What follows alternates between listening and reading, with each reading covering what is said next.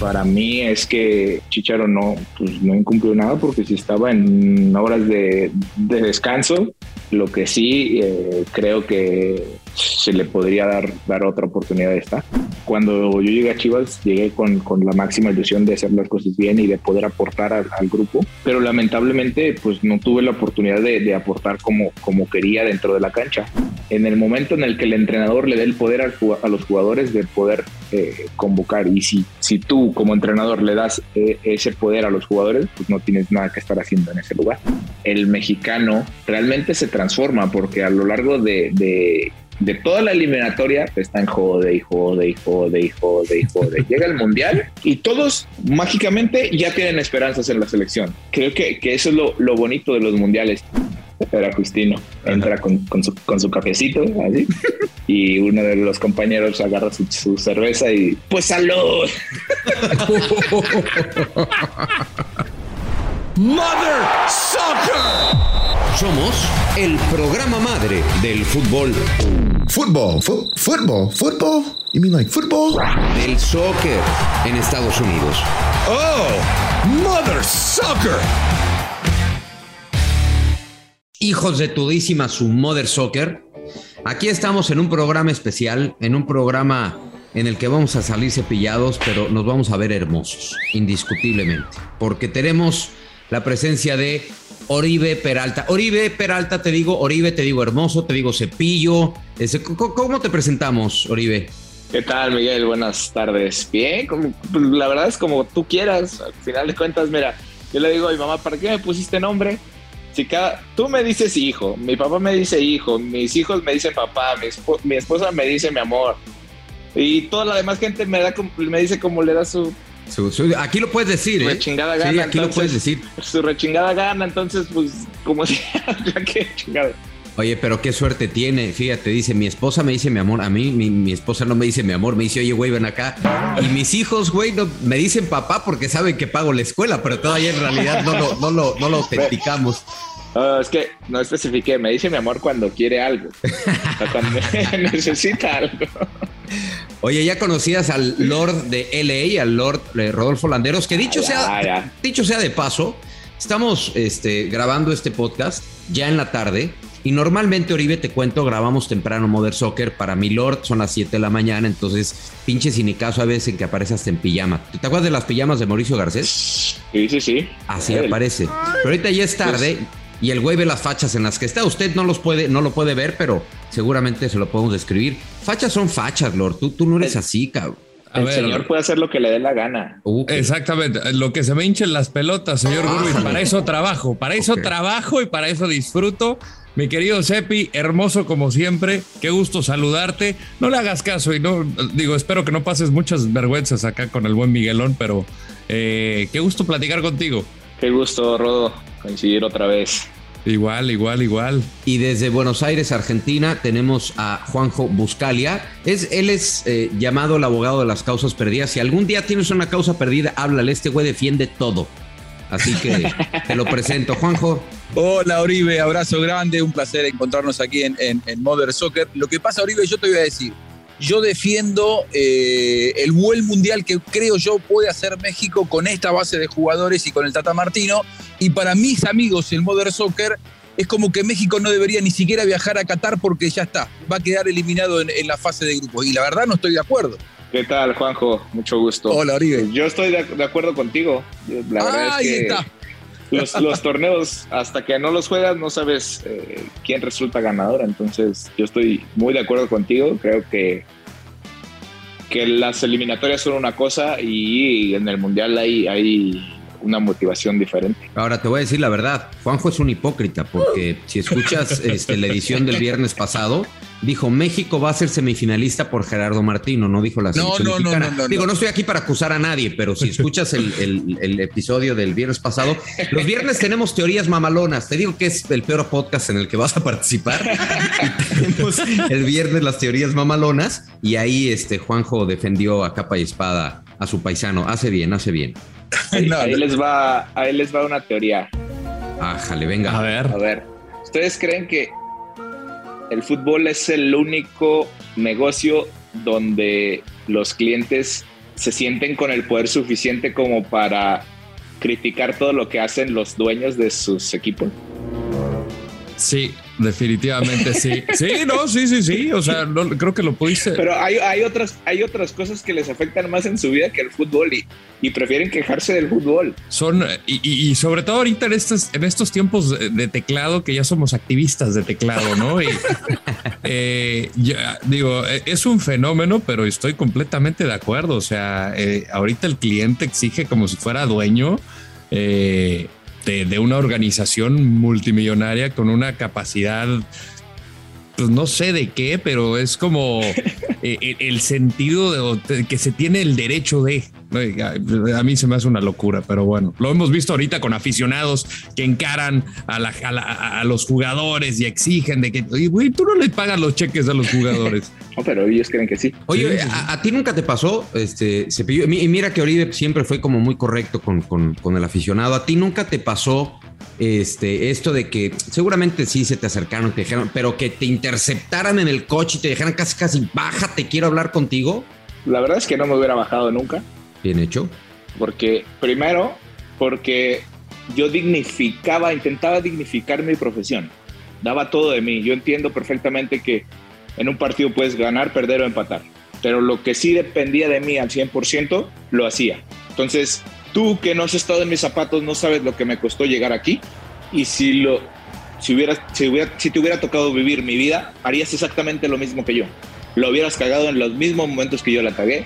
Entonces, la verdad es que no, no es por, por quitarles eh, importancia, sino creo que deberían de, así como exigen en los 90, en, en, en, los partidos, bueno, ya que terminan los 90 minutos, en el partido deberían de apoyar constantemente al equipo, pero no son así. Ahora, Depende de, cómo va, de cómo vaya el partido, de cómo, este, si vas bien, pues te apoyan, si vas mal, te abuchean. Entonces, tampoco es un apoyo incondicional siempre. 100% de acuerdo contigo.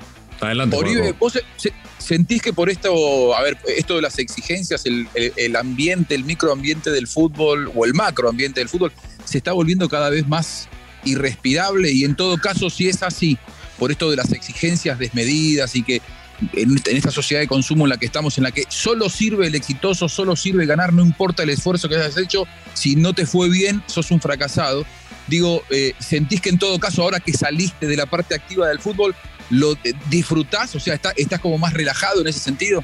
No, eh, la verdad es que siempre lo he disfrutado, siempre he estado consciente de que esto para mí era una profesión y lo tenía que hacer y dar lo mejor de mí. ¿Por? Porque es lo que más me gusta hacer. Yo disfruto igual jugar con mis amigos una cáscara que, que jugar eh, en un estadio lleno. La verdad es que para mí el fútbol es algo impresionante y, y, la esencia del fútbol en sí, amateur, es lo que a mí me gusta y es lo que, lo que me hizo llegar a, los lugares en los que llegué. Eh, pero el fútbol profesional creo que sí se ha desvirtuado mucho.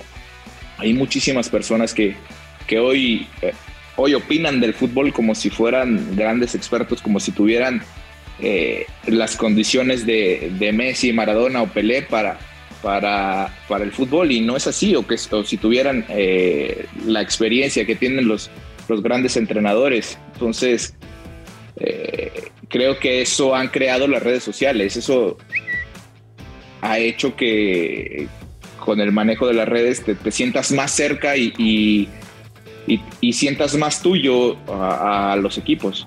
Oye, yo, lo que, eh, perdón, dale, perdón. No, dale, perdón. No, es que justamente con esto, yo, yo veo el fútbol, el deporte en general, pero el fútbol en, en particular, la gente va, paga un boleto, quiere entretenerse, quiere despejarse.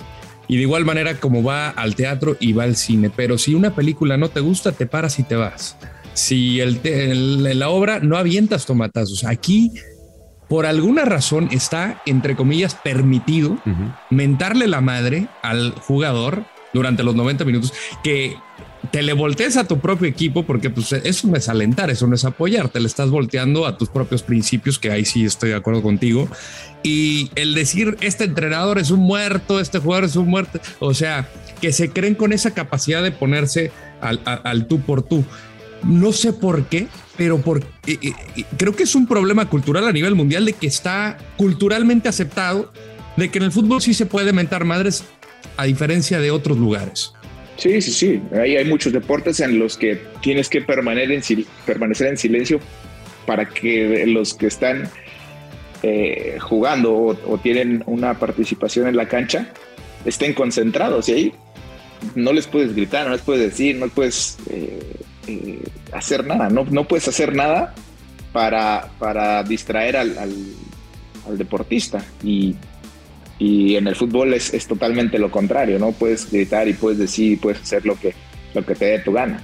Pero sabes que yo creo que incluso, y, ahí sí somos parte, no me incluyo en ese grupo porque yo nunca, nunca, nunca me he considerado un, un reprofan, nunca he utilizado el micrófono para apoyar al equipo al que le voy, ni digo al equipo que le voy, a la gente le debería de valer tres kilos de madre al equipo que le va el, el analista. De hecho, eso no sucede en Argentina, Juanjo, ahí el, el comentarista este, se puede saber a quién le va, pero aquí ya hay muchos que son porristas al aire y eso con tal de generar el odio, porque antes más o menos lo que buscabas, este, digamos, era agradarle a la gente, entrar en el gusto de la gente, ¿no? Con, a través de lo que pensabas o decías. Pero hoy lo que buscas es que la gente te odie, que uno te ame y otro te odie. Entonces, yo creo que también en eso el, disque periodismo, porque no son periodistas, este, también han influido, ¿no? Este, Cepillo. Sí, yo creo que sí, yo creo que ha influido muchísimo. Eh, yo pienso que, todos impactamos a, las personas de, muchas maneras. Ya es decisión de cada uno si lo hace positivamente o negativamente, pero yo creo que hoy en día necesitamos, eh, en México sobre todo, eh, más ejemplos que resaltar, más personas que, admirar y a las cuales impactar de buena manera. Yo, creo que eh, aporto algo con respecto a esta visión que estaban dando. ¿no? Eh, los medios masivos, los tradicionales, están en crisis y eso no lo vamos a descubrir ahora. Y esto creo que lo que ha generado es una canibalización del periodismo. Hoy, hoy los periodistas en muchos casos dejan de hacer periodismo solamente por lograr clics en las redes sociales, en su canal de YouTube, y dicen cualquier barbaridad del protagonista, del colega, del equipo. Si me va a hacer lograr más clics, decir de qué equipo soy, lo hago y no me importa tampoco demasiado la ética periodística. Si me tengo que meter con la familia de Oribe Peralta, me meto porque acá lo único que, mi único objetivo es llamar la atención. Y ahí es donde me parece que el periodismo ha bajado las banderas y hoy estamos atravesando una, una época de crisis notable, ¿no? En, líneas generales en los medios de comunicación.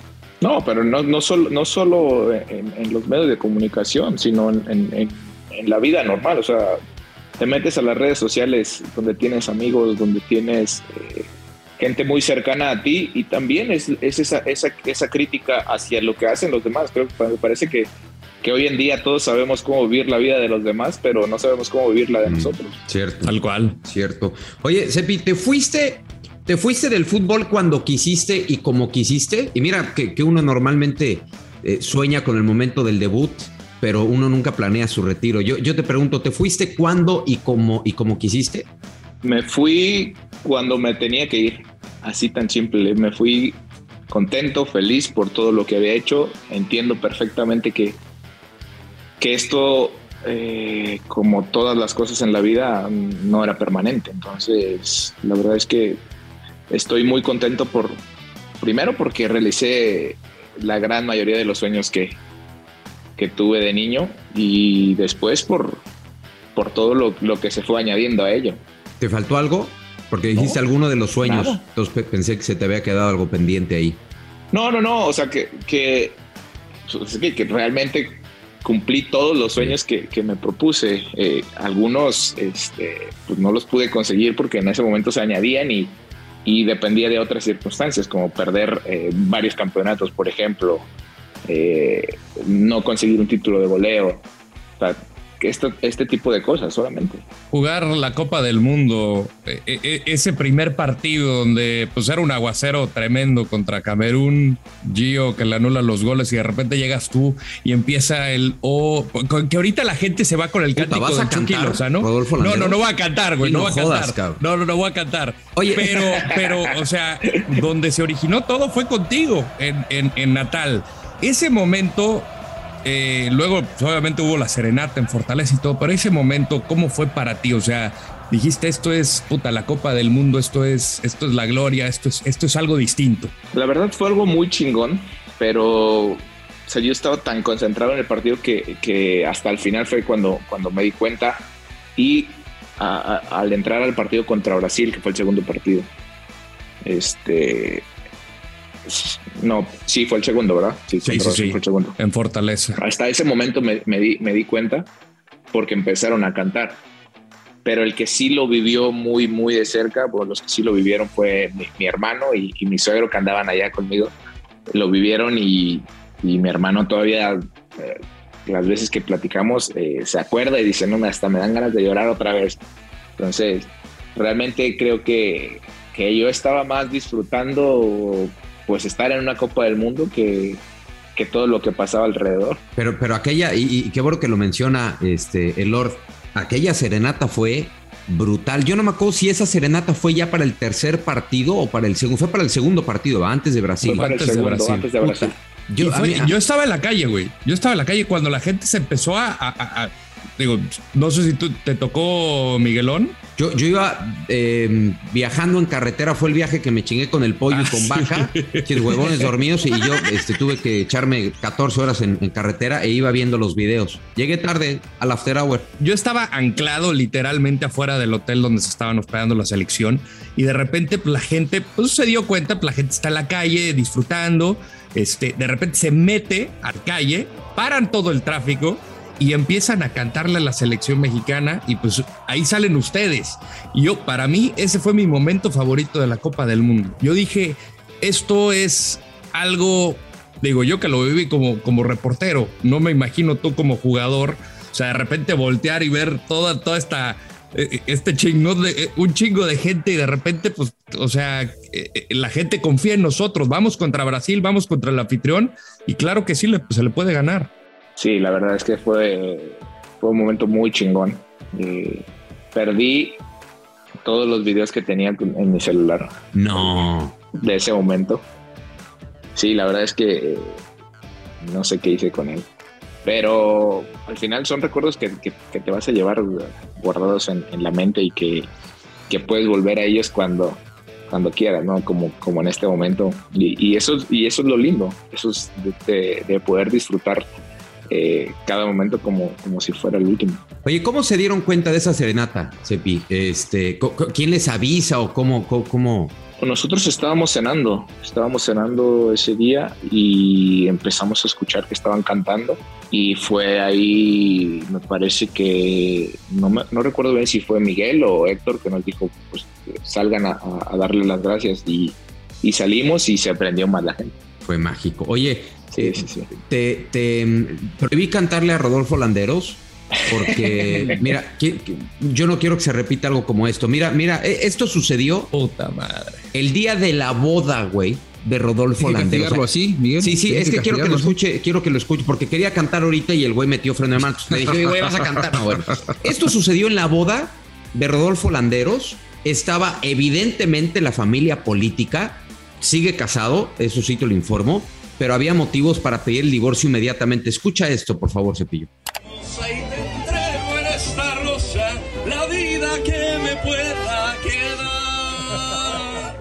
Doy gracias al cielo por haberte conocido, por haberte conocido. Doy gracias al cielo y le a las estrellas lo bonito que sentí. Ya, ahí ya le ayudó al mariachi. O sea, ahí al mariachi le dio pena y dijo, pinche ridiculazo. Este, y, ya entró el. Mierda. Luis Miguel no existe, Luis Miguel no existe. Me pongo en el plan de cliente, Luis Miguel no existe. Tu opinión, Cepillo, por favor. No, la verdad es que cuando uno está enamorado hace, hace muchas cosas que, que, luego, que luego ya cuando salen los videos dicen, ¿por qué hice esto? Lo decís por la esposa, que a pesar de todo se haya casado, por eso lo decís. Eh, sí, sí, sí, ¿no? Evidentemente. Eh, agradezco la gentileza de Oribe en su eh. comentario. Una, prueba, una prueba de fuego. Con respecto a esas serenatas y todo lo que vivieron, em, las demostraciones de cariño, los mexicanos, ustedes son muy, esto lo digo yo desde afuera, ¿no? De haberlos visto en los mundiales.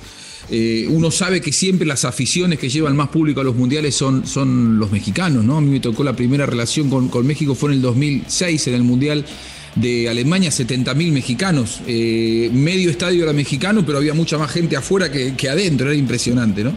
Y, eso no lo lleva Argentina, no lo lleva Brasil, no lo lleva ninguno, es México eh, un, verdadero fenómeno en, los mundiales, más allá de que no se le haya eh, dado todavía la, gran consagración. El futbolista llega a percibir eso de, lo que, de lo que genera y está preparado para asimilarlo, porque no es para cualquiera eso. Sí, yo creo que sí. La verdad es que, eh, créeme, como, como futbolista lo único que quieres es jugar, estar en, en, la Copa del Mundo. Ya si, si va tu familia, qué chido.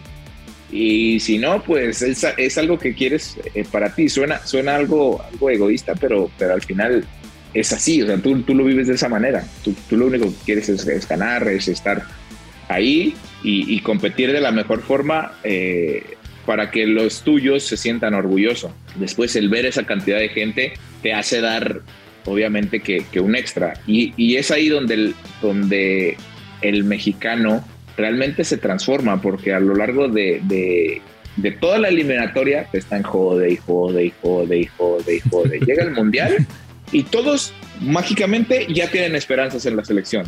Entonces, creo que, eso es lo, bonito de los mundiales y, el, creo que el, aficionado mexicano, eh, más allá de, estar eh, pues reventando en redes sociales o en, o en, programas, eh, entiende perfectamente cuándo es el momento de apoyar. ¿En Qatar se va a dar? Porque parecería como que esta vez es como más extremo, ¿no? Eh, la crítica, la mirada crítica no solamente de los hinchas, sino de la prensa. pero al final la, prensa y, los hinchas están este, atrás de una computadora. Después eh, te topas a alguien que te dice algo eh, frente a frente y, no es capaz de, sostener lo que te dice. Entonces, creo que, que México tiene tiene esa, esa, ¿cómo se le puede llamar? Doble cara, este, para, para comportarse de esa manera. Pero sí creo que, en Qatar habrá muchos mexicanos, no sé si, si, si como en años anteriores, pero habrá muchos. Eh, entiendo que es un poco complicado la, la, logística de los viajes y todo eso, pero espero que, México tenga el apoyo suficiente para, para competir de buena manera en el Mundial. Oye, Oribe, el mejor momento de que tú viviste fuera de la cancha o el gol, pero algo con lo que te acuerdes realmente que digas, puta, qué fregón estuvo este mundial, a lo mejor en la concentración, en un vestidor que nos puedas compartir, este, a lo mejor es uno o dos recuerdos que, te hayan marcado en ese, en ese mundial. Eh, en Brasil, en Brasil, este, recuerdo perfecto que, rompimos todos los protocolos cuando nos paramos a, comprar unas hamburguesas. El camión se, tenemos hambre, recuerdo que, que veníamos de, un partido, tenemos hambre, vamos a, pedir algo de comer. Y es que el, que el camión se parara en, un McDonald's. Entonces nos paró, pues, mandamos a alguien a comprar cosas y, después eh, subieron todo el camión y continuamos el viaje, pero esto estaba prohibido por FIFA, estaba no se podía hacer por, eh, protocolo. Eh, y, después, eh, después de, los partidos, llegábamos al, hotel y ya estaban las, familias ahí esperando, hacían cena para, todos y compartíamos esos momentos. Eso, eso es lo que, lo que tenía Miguel, ¿no? que le daba mucha importancia a la, a la familia, a la unión del grupo para, para pues festejar con, con ellos. Yo me acuerdo llegando a Recife, creo que fue Recife, ¿no? El partido este, contra Croacia. Contra Croacia. Este, puta, el hotel de la selección mexicana era evidentemente estaban las familias, pero había una cantidad de borrachos ahí este, en, el lobby. Oye, yo te, yo te voy a contar una, ¿no? Porque yo venía llegando y pues, estás, estás jalando, estás chambeando. Y había un güey enfadoso, pero enfadoso, enfadoso. ¡Ey, mi gordi! Y ese se te acerca. Que se te avienta y, todo. Sí, sí, le apestaba el hocico, te escupía. Puto, un güey ya bien pedo, ¿no? ¡Salud! Y todo el tiempo y todo el tiempo. luego subimos a grabar el programa de, de Televisa una azotea. Y ahí estaba el güey, ¿no? y no sé qué, y con su. Y bien pedo y seguía. Entonces, una de las secciones del programa donde yo me tenía que salir para darle mi lugar a otro, y se me acerca, y yo medio que lo empujo y le digo al productor, quítame este pinche borracho de encima que ya no lo soporto, cabrón. Le digo, ya vete, cabrón, ya llégale. Y en eso me manda llamar el productor, me dice, no, no sabes quién es, güey. No, no tengo ni idea. Dice, güey, es un vicepresidente de ventas de Televisa. Digo, no mames, güey, hazlo pasar, cabrón, por favor. Oye, güey, dile que aquí traigo botar. A ti te suelen pasar esas cosas, partner. Puta, güey, horrible, cabrón, horrible. Dije, nah, este güey mañana me va, me va a correr, pero yo me imagino que, que en su caso porque había mucha gente que no era de la familia, ¿no? Cepillo, ustedes quieren ese momento para ustedes y para su familia. Ahí, te va, ahí, les va otra. Esta me, me da muchísima risa. no voy a decir nombres. Yo sí lo puedo decir. Si tú te animas, yo también lo digo. No, no, yo no, no voy a decir nombres. Ahí va. Este, ganando el partido en Nueva Zelanda del repechaje, allá en, el hotel, pues igual el festejo y todo.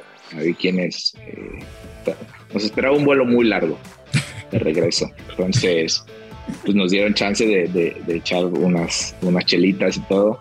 Eh, hubo quienes nos quedamos hasta muy tarde porque salíamos en la mañana como a las... La, verdad no recuerdo, salíamos muy temprano porque teníamos que, tomar el vuelo. Y pues se nos fue la, noche, ya pues llegamos, acomodamos la maleta como pudimos y, y bajando, bajando en el elevador y algunos todavía traían eh, una chela en la mano. Entonces, pues nosotros estábamos pisos muy arriba y de repente se para cuando vamos para abajo en un piso y entra eh, el presidente de la federación. en aquel entonces. Justino era, ¿no? Era Justino. Entra con, su, con su cafecito, así. y, pues uno de uno de, nosotros, cuando vamos ahí ya se cierran las puertas y todo, Justino con su café y, y uno de los compañeros agarra su, su cerveza y pues salud.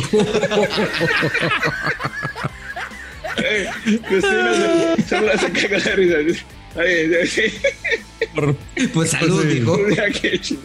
Oye, había. El más contento debería haber sido Justino, ¿no? De, haber calificado. Sí, claro, claro, claro. Ese vestidor con Miguel Herrera puede ser de los mejores que te ha tocado estar, porque pues, ha tocado en diferentes vestuarios. Este, te tocó ser campeón olímpico, pero ese vestidor con Miguel Herrera. Fíjate que. ¿Algo? ¿Tenía algo? O sea, Sí, no, no, no, o sea, no solo eso, todo, el proceso que, me tocó en mi selección siempre fueron grupos muy sanos, la, verdad, y siempre fueron grupos que les encantaba trabajar y que, estaban dispuestos a, lo que sea por, ganar. Eh, me tocó, pues me tocó con, con el Chepo, con eh, el, interinato de, de Buse, Tena. Tena, Miguel, Osorio, luego me tocó algunos partidos con el Tuca, entonces, pero, pero siempre fue, fue eh, la verdad es que fueron muy, muy, muy, muy, muy buenos compañeros todos. Oribe, eh, a propósito de esto, eh, todos nosotros hemos, no como profesionales, sí como periodistas, hemos compartido espacios, momentos con, un montón de delegaciones en mundiales, en Copas Américas, en, Copas Libertadores, con Cachampions. Y uno sabe que los futbolistas son jóvenes, necesitan su espacio de eh, esparcimiento, de distensión, de, pasarla bien sanamente con, los compañeros, disfrutar con una chela. Em, ¿Entendés lo que pasó con, Chicharito? Que vos lo conocés muy, muy bien a partir de aquella gira por Estados Unidos, Nueva York, los famosos trascendidos. Digo, ¿qué, vos viéndolo un poco de afuera, pero entendiendo un poco el trasfondo de todo esto, ¿Cómo, ¿Cómo sentís que lo manejó el cuerpo técnico y cómo se manejó la situación desde la federación, supongamos? No, la verdad es que, pues, si te dan días de descanso día, o, día, libre o tarde libre, creo que pues, tú puedes hacer lo que, lo que mejor te, te convenga, la verdad. Para mí es que Chicharo no, pues, no incumplió nada porque si estaba en, en, horas de, de descanso, tenía todo, todo el derecho del mundo de hacer lo que, lo que le diera su gana. Después, eh, realmente no sé, no sé qué pasó y, ni por qué se tomaron esas decisiones. Lo que sí eh, creo que eh, se le podría dar, dar otra oportunidad de esta.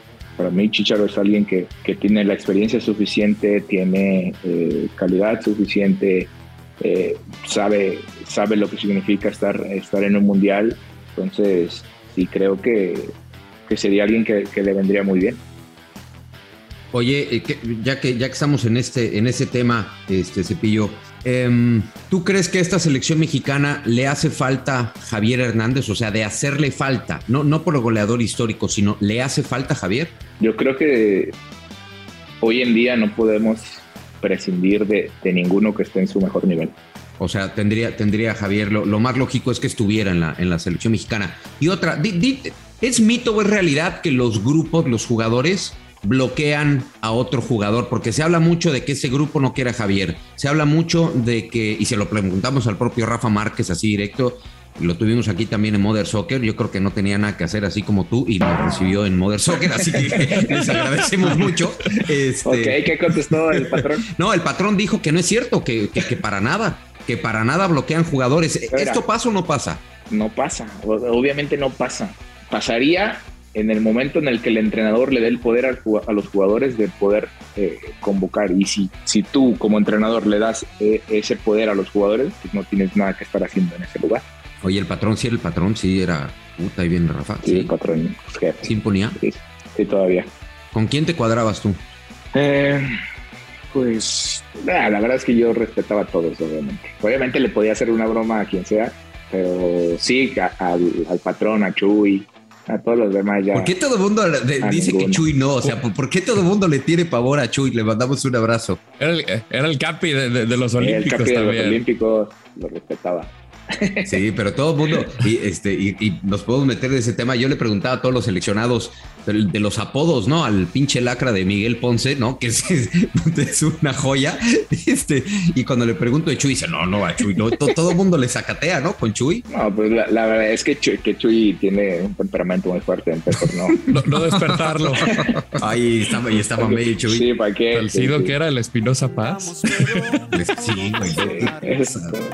Qué cosa, güey. Eh, sí, esa generación se hicieron muy buenos apodos, la va. Ahora, muy. En, ese interinato que mencionabas de Buse, cuando regresa Rafa Márquez a la selección, eh, sí notaste la. O sea, que dices, ok, hay, hay algo que cambió en el vestidor, en el campo, al momento de que tenía que hacer ajustes. O sea, sí, sí. E, ese tipo de cosas me gustaría preguntarte justamente qué fue lo que cambió, qué, qué pasó ahí con, con la presencia de Márquez.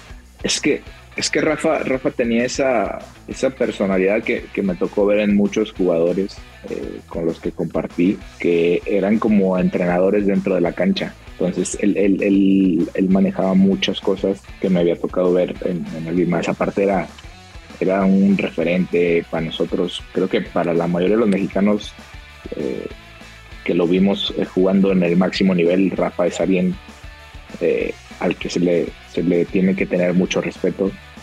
Eh, y cuando estás ah, compartiendo la cancha a su lado, pues es, es, como, como dar lo mejor de ti porque ahí está, ahí está Rafa, ¿no? Entonces, y, lo veías y aparte él siempre hablando de, de buena manera y, buscando el beneficio colectivo.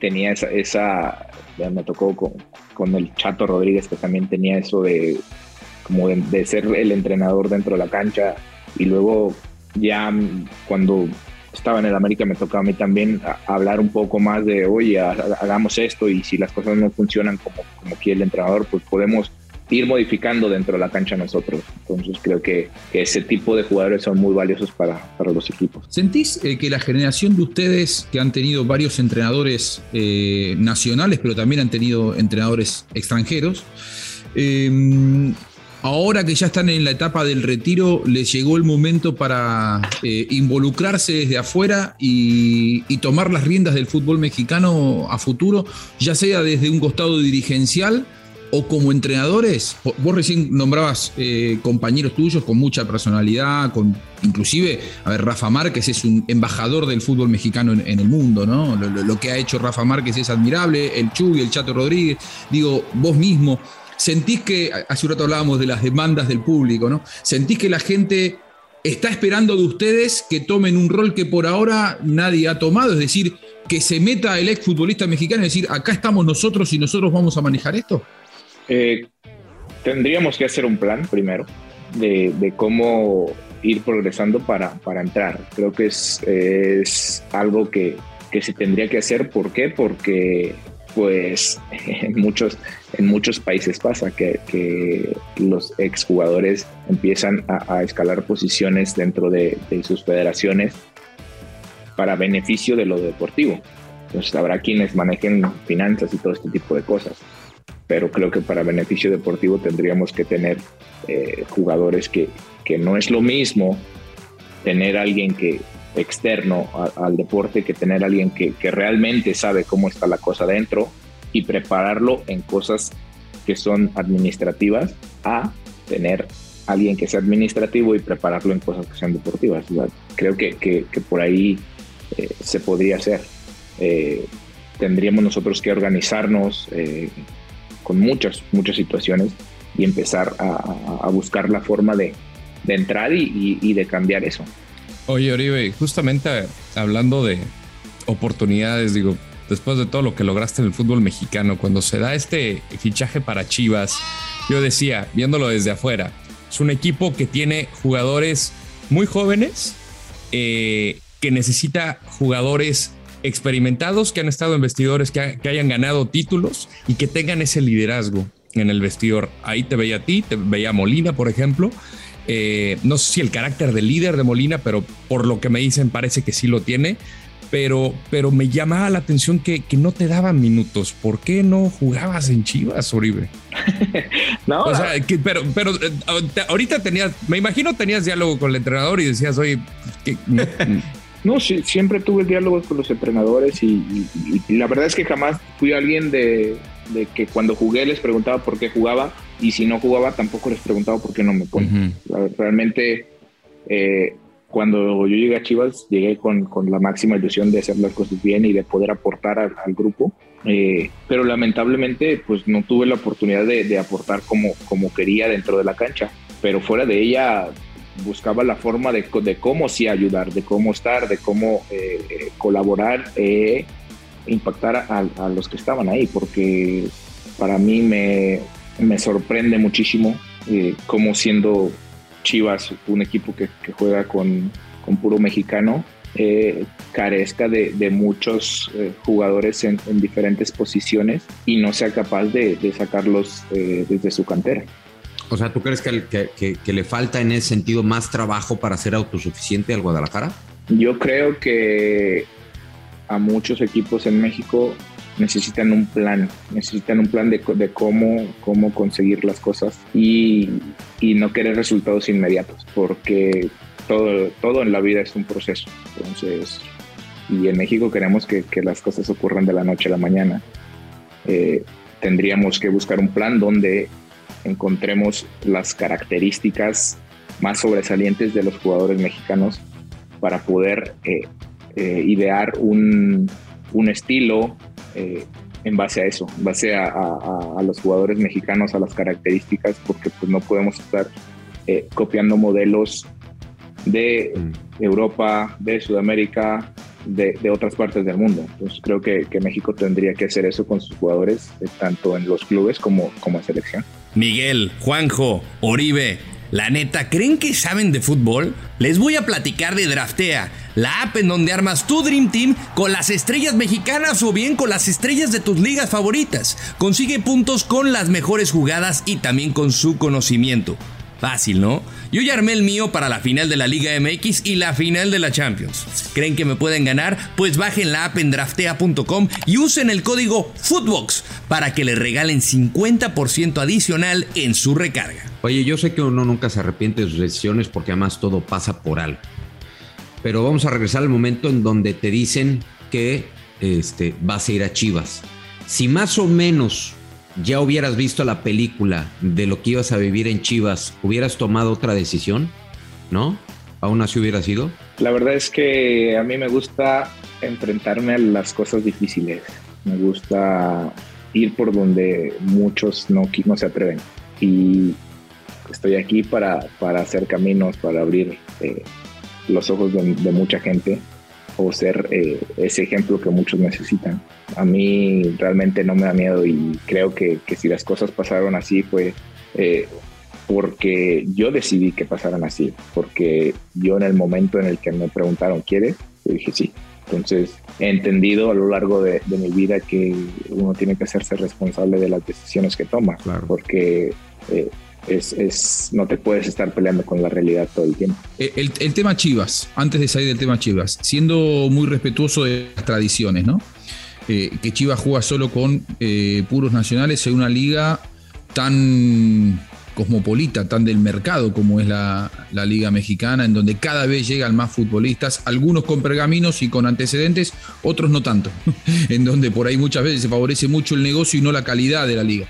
Pero digo, eh, no es competir en los tiempos que corren en inferioridad de condiciones si no tenés una buena estructura. Sí, es, competir en, en, inferioridad, pero si, si tú empiezas a armar una estructura, creo que va a llegar un momento en el que estarás por encima de los demás. ¿Y hoy la tiene Chivas? Hoy creo que no. Hoy creo que son muy pocos los equipos que tienen esa estructura desde, desde fuerzas básicas hasta, hasta primer equipo. Como centro delantero, digo, igual y nada más para tocar este tema antes de que cambie Miguel. A ti te tocó batallar en una liga donde estaban los extranjeros comúnmente domina la posición de centro delantero. Para ti, en algún momento me compartiste lo complicado que también fue. Eh, hoy, ¿cómo ves esto en el sentido de que parece que el mercado, no sé si los directivos ya se han dado cuenta de que a veces traer mucho delantero extranjero no te va a traer grandes réditos, al igual que los entrenadores. ¿Crees que esto ya pueda cambiar para el delantero mexicano, hablando específicamente de la liga? Es que realmente no sé qué es, qué es lo que quiera la liga. Entonces, tú, como dueño de un club, quieres que tu equipo eh, tenga un goleador mexicano, obviamente le vas a dar la oportunidad de que esté. Le vas a dar la oportunidad. En Chivas tiene que jugar mexicano porque pues, esa es la tradición. Pero si en algún otro club un mexicano está, le das la oportunidad a un mexicano que le das a un extranjero que traes de, te costó uno o dos millones le das las mismas oportunidades. ¿Sabes qué? Le di un torneo, no funcionó. Bueno, es por adaptación, mándalo a otro equipo, que vaya jugando, que vaya fogueándose en otro lado, que eso es lo que hacen cuando llega un extranjero. Lo van cambiando de equipo en equipo y, tiene ese, va adquiriendo esa experiencia y va a llegar un momento en el que a base de esa experiencia va a generar resultados. Entonces creo que eso podríamos hacer con los mexicanos. Y si la liga quiere tener grandes jugadores para la selección, tienen que empezar a, crear un modelo que, les dé estos rendimientos. Oye, ahora que lo ves de afuera, ¿qué no te gusta del fútbol, Oribe? ¿Qué es lo que no me gusta del fútbol? No, del fútbol. ya, que lo ves. del fútbol profesional o, del fútbol. No, no, en general, ya que lo ves de afuera, no, en general, o sea, del fútbol mexicano, ya, ya que lo ves de afuera, este, ¿qué, hay algo que, te haya cambiado impresión? Pues es que lo sigo viendo como siempre. La verdad es que no, no, no, no. Hay muchas cosas que me disgustan. Este, esta es una, que, que, no le den la misma oportunidad a los, a los jugadores mexicanos, que se le exija igual a los jugadores, que se le exija más a los jugadores mexicanos que a los extranjeros. Eh, que sí, que esto, que, se le critique muchísimo al, jugador mexicano, que se le vea al jugador de fútbol como un ser eh, que no se puede equivocar. Eh, esto, esto es algo, algo muy incómodo porque al final de cuentas el futbolista es un ser humano que, se puede equivocar y que tiene derecho a, vivir muchas veces la vida, que te tomes una o dos cervezas. Eh, obviamente depende de los momentos. Claro pero no te va, no te va a afectar en nada tu rendimiento. Y sentís que mientras esto siga pasando le va a costar a, eh, que se le dé más oportunidad en la Liga Mexicana, que es la base de todo, ¿no? Eh, mientras se le dé más oportunidad a los extranjeros que a, los nacionales. En la selección, eh, ¿va a costar competir al primer nivel internacional? Sí, sí. Y vaya, si, si, no le quieres dar oportunidad a los jugadores mexicanos, ok, déjalos que se vayan, préstalos a algún equipo eh, eh, en Europa o, o, véndelos y de la siguiente compra me, me das eh, un porcentaje, pero hay muchas formas de hacerlo, hay muchas formas de hacerlo. Me parece que, que muchos de los, de los dueños o de los que dirigen los clubes eh, no quieren perder absolutamente nada. Y muchas veces hay que, hay que perder algunas cosas para ganar en otro. Oye, ya para ir cerrando, este, algunas preguntas de mi parte rápidas, intrascendentes. todas las preguntas quizá como todas las que, Quizá como muchas de las que he hecho, pero bueno, vamos a, vamos a joder un rato. A ver, bueno. Eh, me tienes que contestar, es opción múltiple, me las tienes que contestar directas. La MLS, opción A, ¿nos va a superar? Opción B, ya nos superó. Tres, le cuelga para que estén al nivel de nosotros. Me dejaste tres opciones, yo te pondría una más. A ver. La, MLS sabe perfectamente el modelo de liga que quiere y la liga mexicana no. Entonces nos va a superar. Sí, con, los modelos que, están buscando, sí. Del 1 al 10, ¿cómo, te, ¿cómo fue tu experiencia en Chivas? Del 1 al 10 le pondría un 8. 8. Cuando empezabas a ganar dinero, ¿cuál fue la tonta, la, compra más tonta que hiciste en tu vida? Llegar a, a un a una agencia de autos según por el, por el más chiquito y salir con una camioneta. con la más grande. Y luego cuando lo viste en el garage dijiste, ¿qué, qué carajos hace esta madre aquí? ¿Qué, ¿Te considerabas víctima del bullying o te consideraste un, un buleador en el vestidor? Pues la verdad que ambas. O sea, tenía que aguantar y tenía que, que saber eh, sobrevivir. Oye, ¿quién era el más jodón? Así, el compañero más jodón que decías, puta, ahí viene. No, me tocaron muchísimos, muchísimos que... A ver, nómbralos, pero digo, jodón es en buen plan. ¿Quién es? Igual nadie nos escucha, nos escuchan 10 pelados. El, el, el, el Paul siempre estaba bromeando. El Paul, el Paul era muy, muy jodón. Siempre estaba, pero en todo, en todo momento, o sea, no, no, no, no había un momento en que estuviera en paz. Pero, o sea, la verdad me, me llevaba muy, muy bien con él y siempre buscaba la forma de, estar jodiendo a alguien. Paul en Santos, este, ¿quién podría ser? Eh, el Pituceja o La Cerda, el Chema Cárdenas. El Chema Cárdenas. Me acuerdo perfecto. Me, acuerdo una vez que, el, tocayo de acá del señor Landeros, Rodolfo Salinas. El stripper. No, no, el que juega conmigo en Santos. Ah, ya, ya, sí. Pensando en Rodrigo. Sí, claro, claro. Pues. No dormí, Sepi, perdón. Este. Llegó, llegó con una playera desmangada y, tenía un viaje así a, no sé dónde nos iban a dar descanso fin de semana. Y con una playera así desmangada blanca y todo, como de, fútbol, eh, digo, de básquetbol y entonces la agarramos y se, y se la firmamos. había firmas, la, de Pelé y la de... en aquel entonces había una novela muy famosa y también le pusieron la firma de la novela. ¿La broma más pesada que hiciste o que te hicieron? Me, me, yo siempre, la verdad es que siempre me, me ha gustado como como vestirme diferente. Y una vez llegué, llevé unos pantalones eh, muy llamativos al, vestidor y me los colgaron ahí en medio del vestidor. ¿Cómo eran los pantalones? Sí, sí, exacto. Un color muy llamativo, eran como, no me acuerdo si eran eh, verde, verde, limón o morado. Madres, bien. Sin miedo al éxito.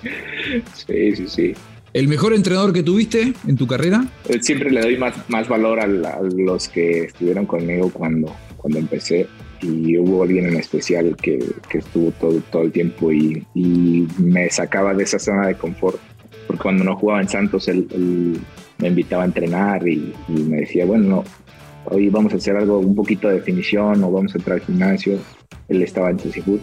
Este, se llama Oscar Torres, está dirigiendo hoy en, en Costa Rica. Oscar Torres, el Rambo. Sí, yo me acuerdo que, lo habías mencionado alguna vez este, y me contestaste igual, te pregunté igual por el mismo entrenador y me contestaste lo mismo, exactamente lo mismo.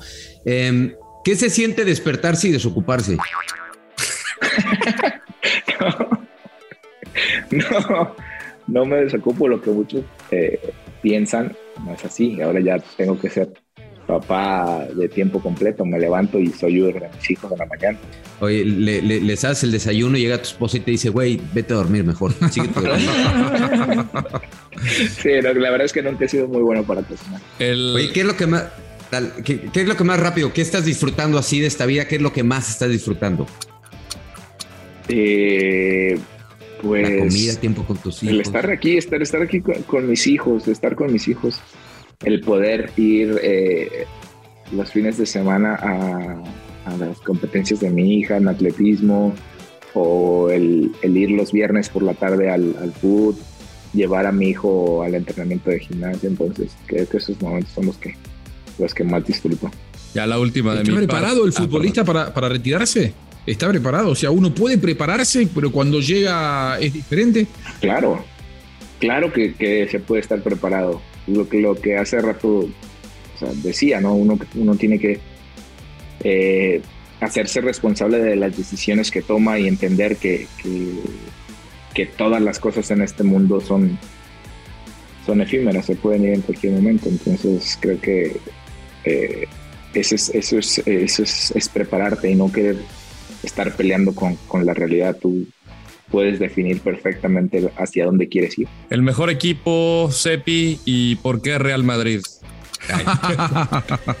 Obviamente, todos lo saben. Claro. Todos lo saben. una, anécdota rápido. Creo, creo que fue justamente en, eh, estábamos en San Diego, creo, en el cual era un amistoso eh, contra Chile, creo, era México-Chile.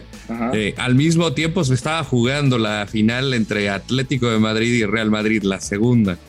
Y de repente, medio tiempo, se acerca el CEP y me dice, güey, ¿cómo van?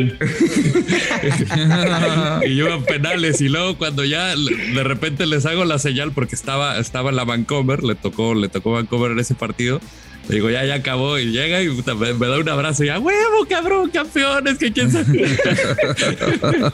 Entonces es hombre de bien, hombre de bien, Oribe Peralta. Claro. Oye, ¿y, llegaste a decirle a Rafa Márquez que le ibas al Real Madrid? No. ¿Cómo le iba a decir? No. Dice, no, güey, estás loco. No soy suicida, cabrón. ¿Cómo, le va a decir al, patrón? Eh, Oye, Oribe Peralta, muchísimas gracias por dedicarnos aquí tiempo en, en, Mother Soccer. Te bautizamos a partir de este momento como un hijo más de tu Mother Soccer. Bienvenido al club. Este, y aquí estamos a la orden. El día que no tengas nada que hacer, este, pues aquí estamos. Si te quieres volver a aburrir, nos hablas. Muchísimas gracias. Este, es un placer que me hayan invitado. La verdad la, la pasé muy bien. Y pues cuando quieran, aquí ando disponible. Eh, ahí checando las fechas con, el buen Diego y, vemos qué se puede hacer. Hermoso cariño. No. Cántale, Rodo. Con eso me despido. Adiós. Va a tener el peor recuerdo de nosotros. Sí, sí, sí. ya no va a volver. no va a volver. A, pesar de eso, a pesar de ese canto, Rodolfo te, aprecia mucho. Te aprecia mucho, de verdad, créenos. De verdad, sí. Gracias, Juanjo. Gracias. La verdad es que eh, lo aprecio también el buen Miguel. Un gusto conocerte, Juanjo, y saludos a todos. Abrazo grande. Abrazo grande, Cepi. Nos vemos. Estamos viendo. Oribe Peralta, un hijo más de su Mother Soccer.